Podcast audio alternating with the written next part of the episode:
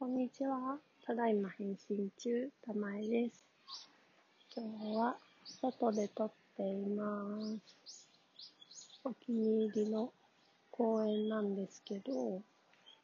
その中にね、ちょっとした、うん、林のような木がたくさん生えてるスペースがあって、今はその木の下から喋ってます。太陽は葉っぱの隙間から差していて、ほんと10メートルぐらいの高い木が、あの、いっぱいあるんですけど、木漏れ日ですね。で、風が吹くとそよそよって、こう、上の方の枝がなびいて、葉っぱがシャラシャラって音するんですけど、すごく穏やかな。で、ちょっと隣のスペースでは、あの子供用の大きな公園があっ、今日は休日の昼間なので、すごくね、公園賑わってて、みんな日向ぼっこしてたりとか、あとベンチでお弁当を食べてたりとか、すごくのどかです。で、私はここは、あの、朝がお気に入りで、コロナになってからもう1年近く、なるべく朝、あの、来れる時は散歩に来るようにしてるんですけど、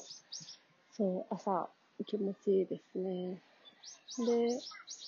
そのね、今日は動物、人間は動物だよっていう話なんですよ。もうそれだけなんですけど、それね、あの、私は、薬膳のお料理の先生をやっているお母さんに教えてもらって、で、お母さんがその、薬膳っていろいろこう、暦というか、陰と陽のエネルギーが春分で変わるよとか、で、今その陽にエネルギーが変わるタイミングなので、いろいろ体もそこに合わせるために、少しこういう、例えばイライラしやすかったり、うつうつしやすい季節だよっていう、その季節柄、人間も動物として地球の影響を受けるよっていうヒントが結構薬膳ってあって、なんかその中で毎月ね、お母さんお便り書いてるんですけど、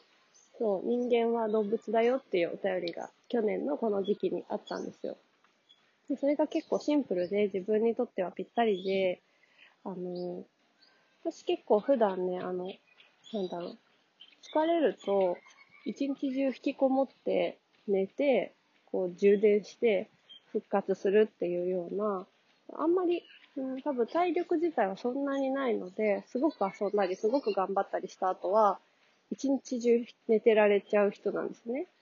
で、普段はそうなんですけど、今回のコロナの時って、なんか、そもそも動いてもないのに疲れるっていう状況だったなと思って、なので動物として適度に動かなきゃいけないんだったって思い出した感じですかね。なのでここ1年、たまにその言葉を人間は動物だからなと思い出すと、お日様浴びに行こうとか、ちょっと緑の中で空気吸いに行こうとか、そういう風に過ごしています。で、私、あの、同じくコロナの時期に結構ね、ほんと、瞑想もやっていて、瞑想自体はもう何年も前、3、4年前から、あの、よくやってはいたんですけど、なんかやっぱりこの1年ですごく習慣というか、あの、1日1回以上頻繁にやるようになったなと思ってて、で、その瞑想をね、この公園で緑の下とか太陽の下でやると、すっごくスッキリして気持ちがリフレッシュできて、それも気に入ってます。あの、まあ、いろんなタイプの瞑想、誘導のガイドがある瞑想とか、ただただ呼吸に集中したりとか、まあ、いろいろやりますけど、うんとね、例えば今、最近はやっぱり新緑の季節なので、今まで冬で、こう、葉っぱのついてなかった枝たちにどんどん芽が出てきたり、葉っぱが開いていくのを見てるのが、なんかね、私は昔植物だった前世があるんじゃないかってぐらい、それがね、あの、すごいエネルギーを感じてワクワクするんですよ。新芽が出てる葉っぱ。で、ユリの木とかイチョウの木の葉っぱが今本当にミニサイズで、なんか笑っちゃうぐらい可愛いんですよね。近くに木がある人は、ぜひ見ていただきたいんですけど、で、そういうのを見てると、うん、なんかやっぱり私はその木から葉っぱが出てきたりとか、芽が出て、うん、今、つぼみだと、ツツジの花とかもすごいんですけど、その、いや植物って本当にすごいパワーだなと思って、どういう仕組みであんな複雑な形のものが自力で大きくなって花開くのかっていうのが、もう、なんだろう、自然の力だなって思ってて、で、まあ、これが瞑想と何が関係あるかって話なんですけど、まあ、瞑想自体というよりは、そこからいつもこう立ち返る気づきっていう意味で言うと、あの、その木は、木をやってるんですよ。えっと、イチョウの木は、イチョウの木として日々変化してるんですね。っていう当たり前のことに気づけるのが面白いんです。その、それ、イチョウはイチョウでしかないですよねっていう当たり前のことに気づくと、公園とか森には本当にいろんな種類の木々がある中で、それぞれがそれぞれを精一杯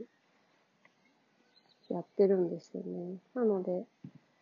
自分は自分だということで、それは決して、その周りの植物とか土とか他のものと切り離されていることとはまた違って、その、同じ空間にあるし、まあ、仏教的には相互依存性があるんだけれども、その中にいる私っていうものが改めて認識できると、なんかすごくうーん、晴れ晴れした気持ちになるっていうのが、この私の瞑想と公園でのお散歩の相性がいいポイントの重なりだったので、ちょっと紹介してみました。皆さんは瞑想したり、散歩したり、運動したりしてますでしょうか？ではでは、また撮ります。